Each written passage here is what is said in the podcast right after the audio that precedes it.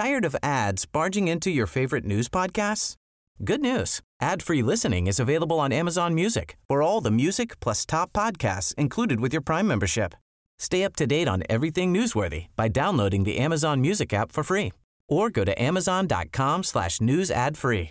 That's amazon.com slash news ad free to catch up on the latest episodes without the ads.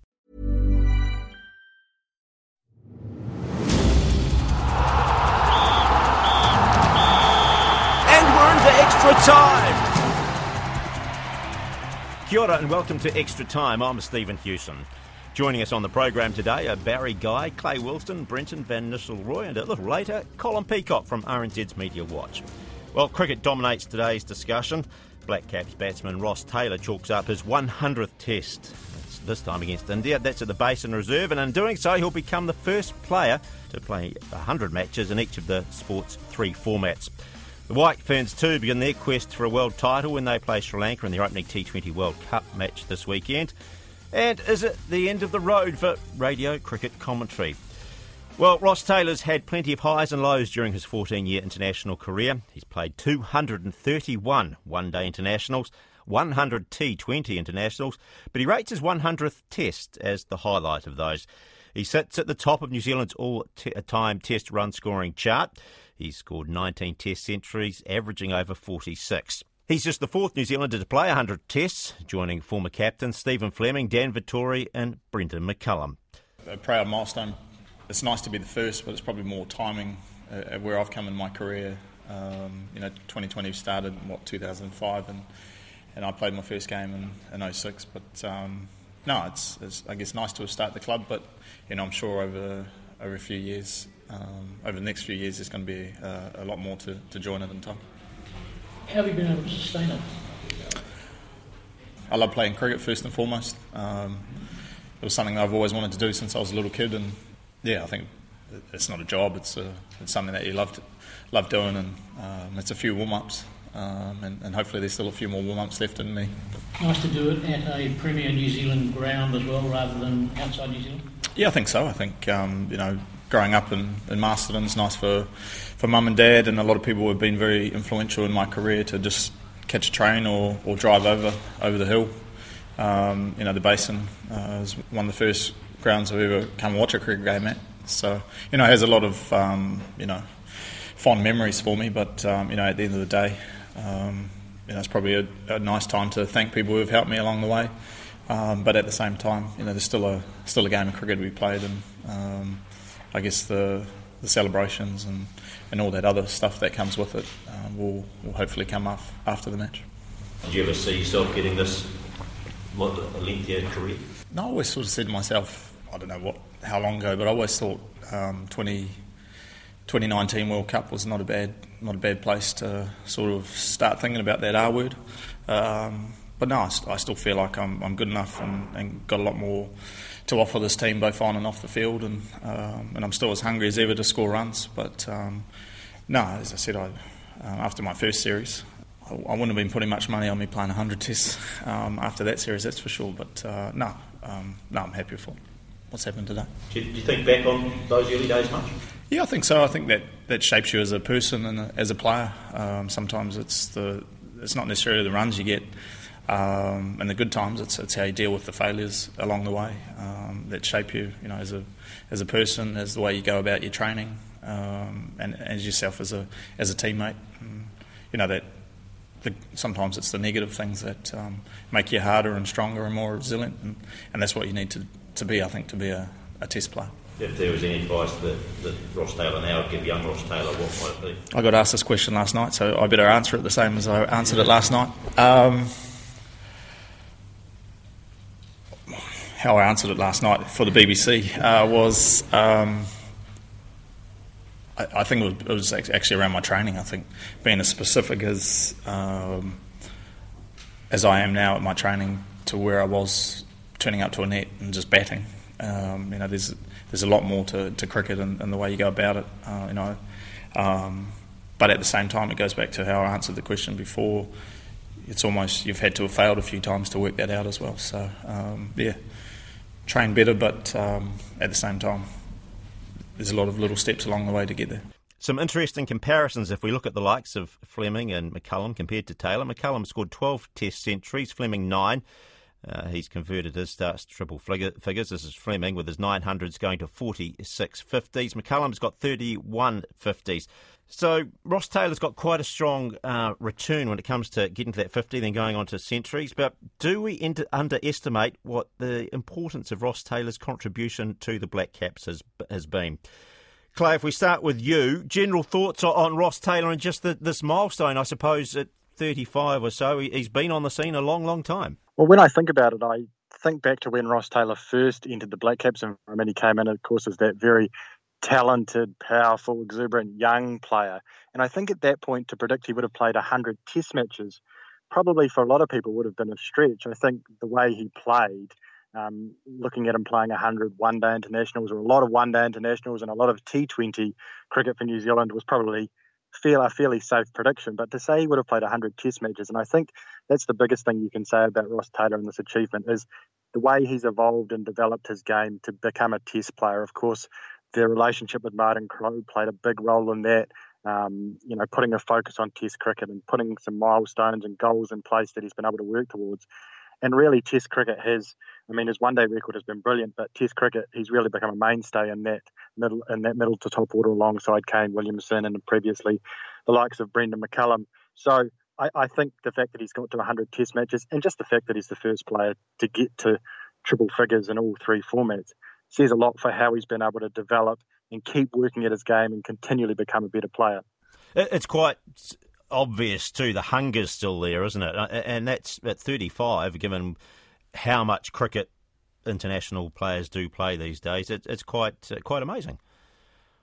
Yeah, and I think you know he's had that retirement question quite a lot in the last sort of year to 18 months, and he does it. I wouldn't say he bristles, but there's certainly a sense of hey you know like i'm i'm not ready and he's been willing to talk about it but even when he was asked about it this week you know he's saying you know i still feel fit i still feel like i can contribute and the numbers suggest that um, you know you especially look at the one day format what he's been able to do there i think second only to Virat Kohli in one days in the last three or four years so the numbers alone suggest he's he's good enough i guess if he can stay fit and as long as no one else busts through and there's no one really smashing the door down to take that number four spot off him, there's no reason why he can't be around for at least another two or three seasons. And he's talked about the 2023 World Cup. Well, it's not completely out of the question yet. Barry Guy, you're at a, a gloomy Basin Reserve uh, for the, the first test against India. Uh, Ross Taylor, he's had a fair few ups and downs, hasn't he? We, I suppose the, the most obvious being losing the captaincy, and, and, the way that he's bounced back from that is possibly a, a measure of, of, of who he is. Uh, that's exactly right, Stephen. I, um, you know, it was a tough time for him and it was a difficult time, but you got to give him credit for the way that he went through that and just continued to do what was really perhaps his main job, and that was to be a batsman. I also, there was that period too where he had the operation on his eyes. You know, he, I can't remember what the actual term was that he uh, had for it, but it was like lasered, and all of a sudden it appeared that he could see properly again, and he just started scoring runs. And he's never stopped scoring runs, it seems, since that time. And that's why he's had such a longevity in the in the squad. I think is that his batting just continues to talk uh, for him, and uh, there is no reason that he would uh, never be selected. Brenton, your, thoughts on, on, Ross Taylor? I mean, I suppose a concern that, that doesn't seem to be anyone putting their hand up to, to say, I'm, I'm floating around to replace him either, does there? No, I suppose there doesn't. I do think he's been very much underestimated throughout and underappreciated throughout his whole career, especially when he's up. You know, Kane Williamson bats in front of him in all forms of the game, and he will go down as New Zealand's greatest ever batsman. Uh, obviously, with his mentor being Martin Crowe, who is so often compared to Martin Crowe in the early stages of his career because it looked like that was the, the record he was going for, and he made it so uh, much about his career that he was trying to chase down Martin Crowe. So, yeah, I think we haven't quite uh, valued uh, Ross Taylor in the respect we probably should because I think once the career's everything's all done and dusted, he is going to be up there. He's, uh, I think Kane Williamson will ultimately pass him as far as runs scored for New Zealand, but he'll be a clear second. And I, I don't know if there'll be anyone in quite some time who will get near what Ross Taylor has been able to do for the New Zealand cricket team. I suppose too, Ross Taylor varies uh, under. Uh, I suppose his character, he's mm. very sort of laid, well, laid back, very uh, understated, as, as, the word I was really looking for. He, he's not, he's not exuberant. He's not, you know, he, he's not one to seek the limelight. No, he's not, and that I think is why we, we do love him as well. He is a, he is a classic Kiwi sportsman, isn't he? He's a very humble character. Uh, I suppose when you compare him to someone like a Brendon McCullum, certainly not that that brash kind of character. But just alluding to, or just going on to what Clay was talking about earlier, it's quite incredible that he's reached 100 tests because when he started, he was a 2020 superstar. You know, he was one of the big uh, money picks when the IPL first started, and, and, now he doesn't even get an IPL contract, and now he's struggling to keep his place in the T20 team, and he's been previously dropped from the T20 team. But no one's ever said that about Test cricket. There's never, pretty much once he started, he was never in danger of losing a spot in the Test team. It's been quite remarkable. I suppose, harking back to the, the captaincy issue, I mean, I, I, was quite interested in a comment that Virat Kohli made about Ross Taylor because they, they did play together briefly in the in the IPL. That he said that uh, Taylor's very much a student of the game and a big thinker on the game.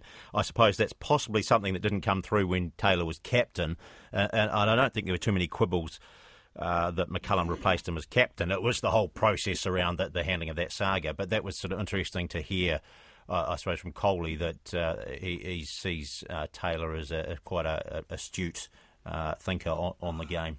Yeah, absolutely. And I, and I think with him, I don't think he's that natural captain. I think he is more uh, a number two or just being a senior leader within the team and an important team guy. But yeah, I think what was a pretty messy time in New Zealand cricket history, I think ultimately the right decision was made then. And I think, you know, when everything is finished the end of his career, he'll probably look back on that probably a good thing that he was removed I, from the captaincy. And I think he's far more comfortable in that role as a, as a senior player within the team without that, I suppose, added responsibility.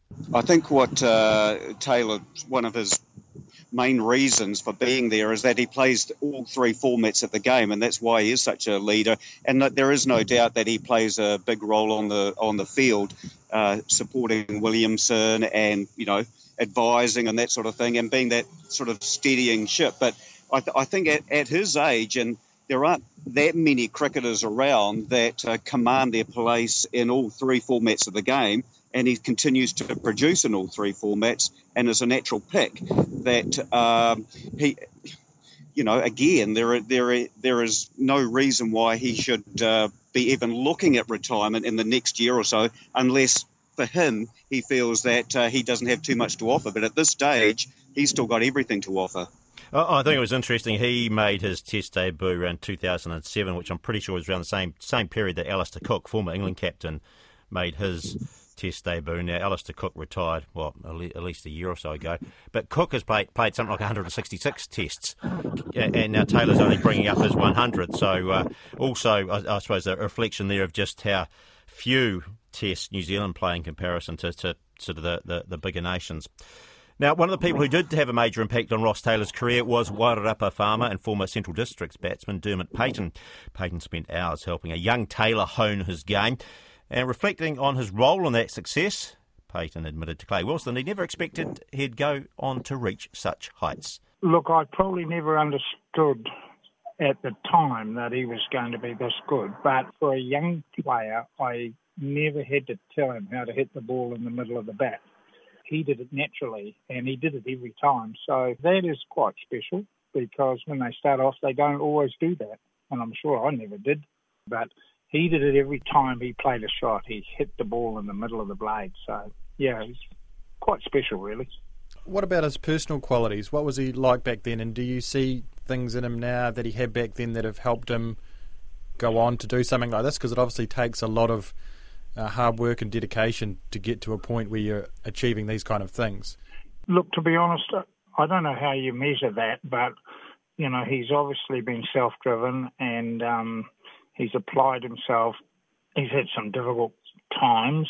Uh, he was thrust into captaincy and then thrust out of it, and um, that was an awkward time for him. But he got through that. And I, I think he's probably been driven by the game. The game sort of has um, he's enjoyed playing the game and he's good at it, and that's probably he doesn't want to leave it either, and and that's great because I think I think to be honest with you, I think he's getting better and better.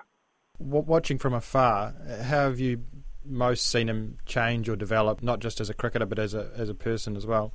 I think he got off track a bit when he first started to play first class cricket because he, he became a bit of a slogger.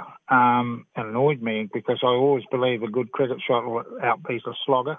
And that's when he became more important in the New Zealand scheme of things. And uh, Martin Crowe got got tally with him, and um, that was a major turning point for him because he got him playing straight and through the covers and um, being more selective and just generally growing into the game, so to speak. And of course, you know, history proves that because he just went from strength to strength. And he's still, you know, as the game goes on, he's still growing with it. Do you still get satisfaction from the days you work together with Ross when you see what he's doing now, when he's gone past Martin Crowe's record and yeah, it's immensely satisfying to see how well he's done.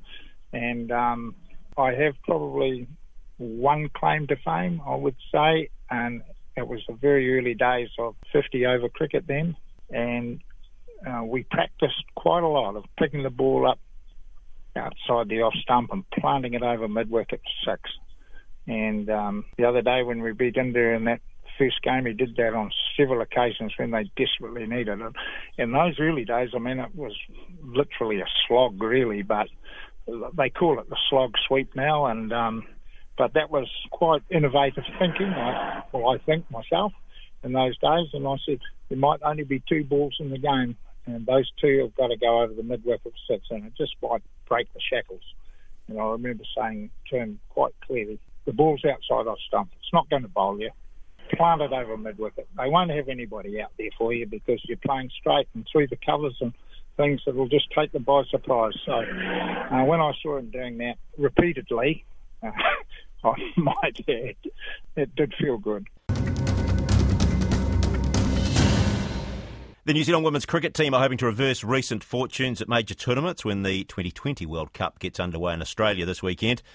Across both the one day and T20 formats, the White Ferns have reached the semi finals at just one of the past five World Cups. Among the key names wanting to change that are star batters Sophie Devine and Suzie Bates. Suzie Bates told Clay Wilson contributions from others in the side, though, will be crucial to any New Zealand success. We obviously know batting at the top of the order, um, it's really important that one of you know, the top three or four go on to score a, a big score. But I think this whole preparation and our training and warm up games has been finding out who in that middle order is going to give us um, the best opportunity to win the tournament because it's going to um, rely on more than a couple of batters. We're going to need, you know, our top five and six firing. I think it's been 10 years since this team's been in a World Cup final, and the last few World tournaments for the team haven't gone as well as you would have liked. How, if at all, has that impacted internally on your preparation for this event? Um, yeah, it hasn't really changed too much. I think just a few of us that have been around for a while were just really desperate to get back to that semi-final stage. Um, I think the last two 2020 World Cups we've just missed out. And I think you know if we if we leave having not made it through to the next round, we'll all be really disappointed. And then there's that carrot of playing at the MCG in the final, but it's a tough pull, and we've just got to make sure that we turn up each game. And hasn't really changed how we go about it. I just think you know a few of us are a bit more desperate to go that one step further. Mm. Looking at the other contenders, where do you think you guys sit, and who would you see as the favourites for the tournament? Pretty difficult to look past Australia at home and um, the way they've been playing. So I think every team thinks they're the favourite and want to knock them off and be the team that beats them at home. Um, I think you know we've got a tough pull, but I think whoever out of you know India and Australia we can manage to beat, I think those will be the top two teams. So obviously a lot's got to unfold, but we know our second game against India and even our first game against Sri Lanka is going to be really key. So we start the tournament with some good momentum. This tournament's been going since 2009 now. The women's game has been steadily evolving. How have you seen this event progress since that first edition through to this event now, and what you've had pre-tournament and what you expect from the tournament itself?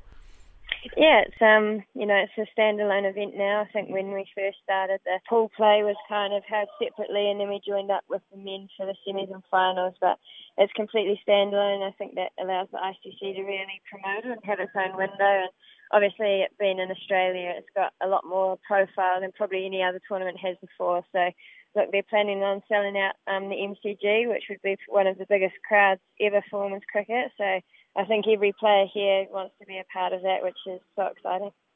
Sell out at the MCG, I bet that sounds pretty good to you. yeah, no, a New Zealand versus Australia final, sell it at the MCG would be great. That's White Ferns player Suzie Bates there talking to Clay Wilson ahead of the T20 World Cup. New Zealand begin their campaign against Sri Lanka in Perth. Radio cricket commentary could become a thing of the past. New Zealand Cricket and media company NZME have failed to reach a deal on radio broadcast rights for next season's international and domestic matches. The current deal expires at the end of April and does not affect the remainder of the summer's broadcast schedule on radio sport. RNZ understands NZME had been speaking on to or seeking a five-year deal, but New Zealand Cricket felt, given the changing media landscape, that period was too long. Radio Sport's been broadcasting cricket for more than 20 years, and New Zealand Cricket will now go to the market to see what other interest there is in picking up the broadcast rights. So, will cricket commentary, so much a sound of summer and the voices of the likes of Brian Waddle and Jeremy Coney, be lost to listeners? We're joined now by Colin Peacock from RNZ's Media Watch. Colin, what's been the reaction to what could essentially be the end of cricket commentary in, in New Zealand on radio?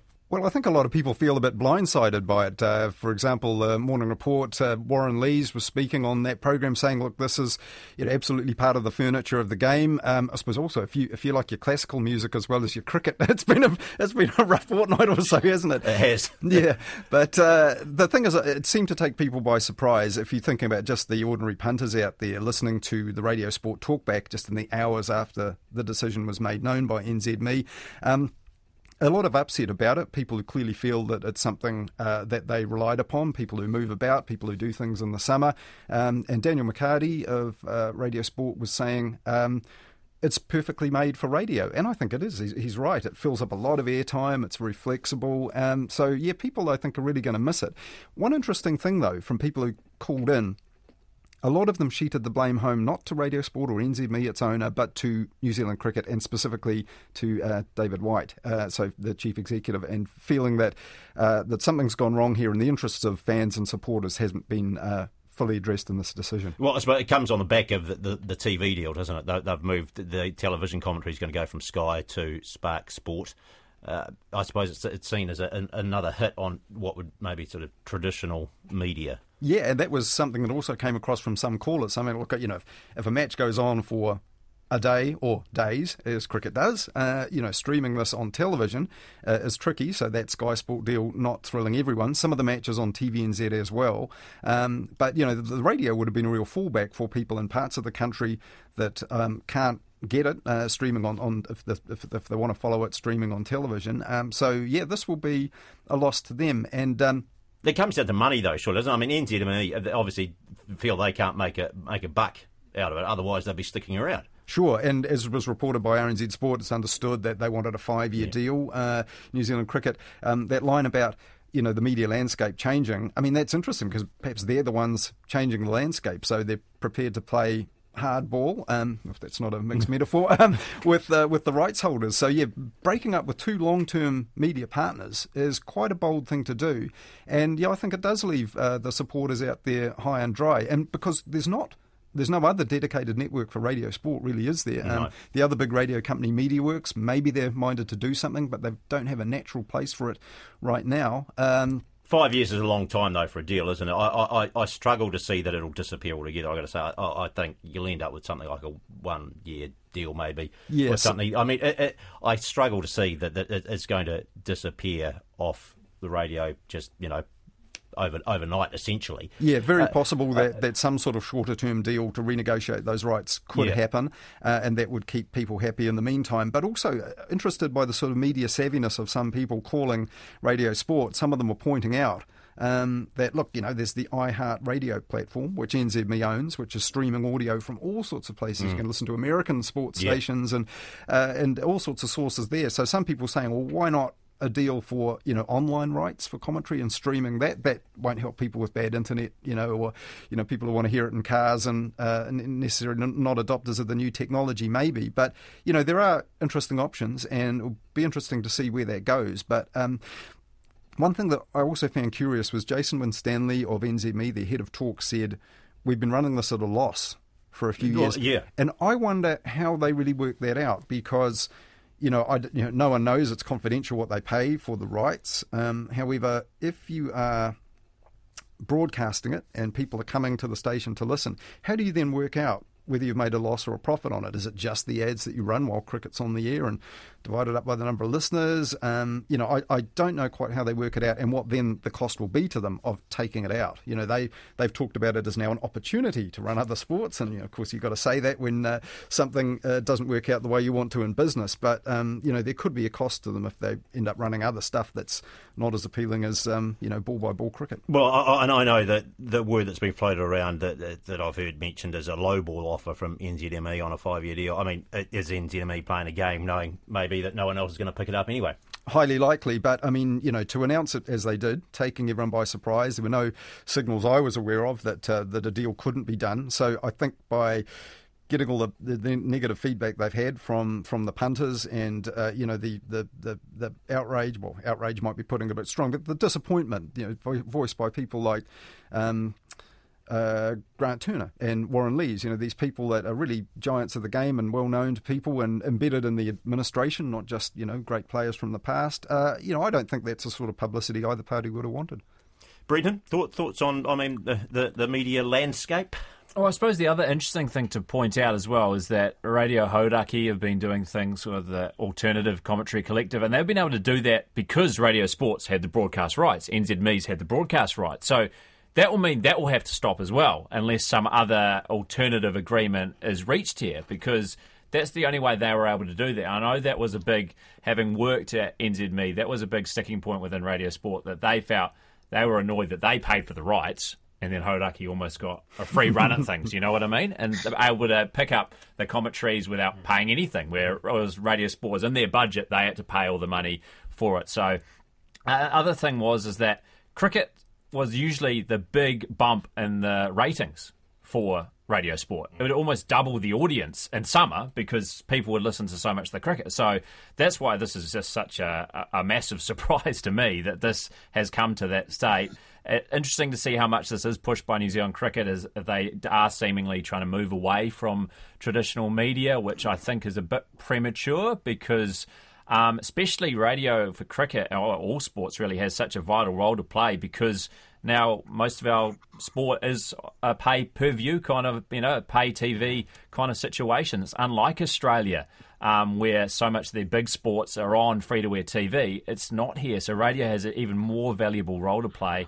And yeah, I agree with a lot of what a lot of people were saying yesterday. Cricket to me is the ultimate for radio because um, you've got six balls every three to four minutes um, so formulaic there, but then you've got so much time to really paint the picture. A lot of other sports are too fast moving. You can't really paint the picture properly and for your listeners, but and cricket is absolutely perfect for it. And, you know, I, I don't think there's much better to listen in sport than cricket, uh, especially a test match, uh, listening to it on a s- Sunday, Saturday afternoon in summer. Yeah, one, one of the major, the, the first responses uh, to when NZME first announced this on Twitter, well, their first followers to reply did say, this has major implications for fence painting and car washing. Yeah. Colin, you might be able to maybe be better uh, to answer this. Is this a debate, though, I suppose, that because we're involved in the media, that it becomes a bit in-house, it can be a bit of an issue. That said, we saw the backlash with concert, the RNZ concert, and the plans around that. Is it that sort of level or, or, or bigger? I, I, I, think it very possibly is. Um, although easier possibly to rehouse something like commentary um, than you know. Uh, I mean, RNZ concert they were the only people doing uh, what, what was what was broadcast there, but. Um, I think part of it is, as you've talked about, that changing landscape, the realities of it. The punters know that. They know things are changing, but some are adapting to this and some aren't. It's also that problem of now people going to have to find out where to get their sport and their coverage if it does become a streaming option. So now you've got TVNZ screening some games because of the deal with Spark. And so now you, you need a kind of portfolio of, of subscriptions or media habits, whereas I think a lot of people out there just want their want all that done for them. They want one stop shop. Right. I find that bad enough with my TV remote, trying to work out where did I see this, and I'm going, I just want to turn on, push the button, and it's there. Mm. Uh, and, you know, maybe that makes me a luddite, but there you Stephen, go. while we are all uh, lovers of cricket and listening to it and watching it, uh, I do think that uh, the audience that listens to cricket on the radio is shrinking, and it's not huge. Test matches, internationals, it may be a bit different. Domestic cricket, definitely. And of course, uh, we're talking you know, a small number of very keen listeners. And of course, when advertisers then look at that, they then see that, uh, you know, we're not reaching a great audience around the country on the radio that are listening to uh, cricket. And of course, therefore, um, you, are not getting your revenue uh, from advertisers for that. And therefore, you've got to look at the numbers. And while we all think perhaps that it's uh, the greatest thing to do to listen during the summer, as I say, I do think that the audience is shrinking. I think also that cricket probably has to look uh, a lot of other sports now, of course, at looking after their own broadcast deals, uh, putting their own uh, coverage onto Facebook and that sort of thing. And uh, the domestic game, especially in New Zealand, I think has to go in that direction. And of course, the ABC have uh, cut right back on the amount of cricket coverage they're doing now. And I don't even think Sheffield Shield cricket is making it uh, onto the radio in Australia anymore. So it is diminishing. And I do see it going on to other platforms as uh, definitely the way to go. But again, it's uh, it's sad. That's what I've seen suggested, and I wonder. Um, Brenton spoke about it being a bit premature to to move away from the traditional forms, and I do wonder about that. But I wonder if New Zealand cricket are perhaps planning something of their own um, online with with an app form, something like that. We've seen Cricket Australia doing a lot of that now, a lot of their own radio and uh, even um, like film film coverage of domestic cricket and, and some international cricket, some uh, international cricket. So you wonder if New Zealand cricket are perhaps moving in, the, in that direction, thinking, well, we're not going to get a traditional broadcaster. We can start doing it on our own, have full control, and and then they've, they can pretty much dictate how things come across. And as, as the broadcast landscape continues to change, they'll be able to capitalise on that. Well, we'll have to stay tuned because that brings us to the end of extra time for this week. My thanks to Colin Peacock, Brenton Vannisselroy, Barry Guy, and Clay Wilson. On behalf of the extra time team, I'm Stephen Hewson. Bye for now.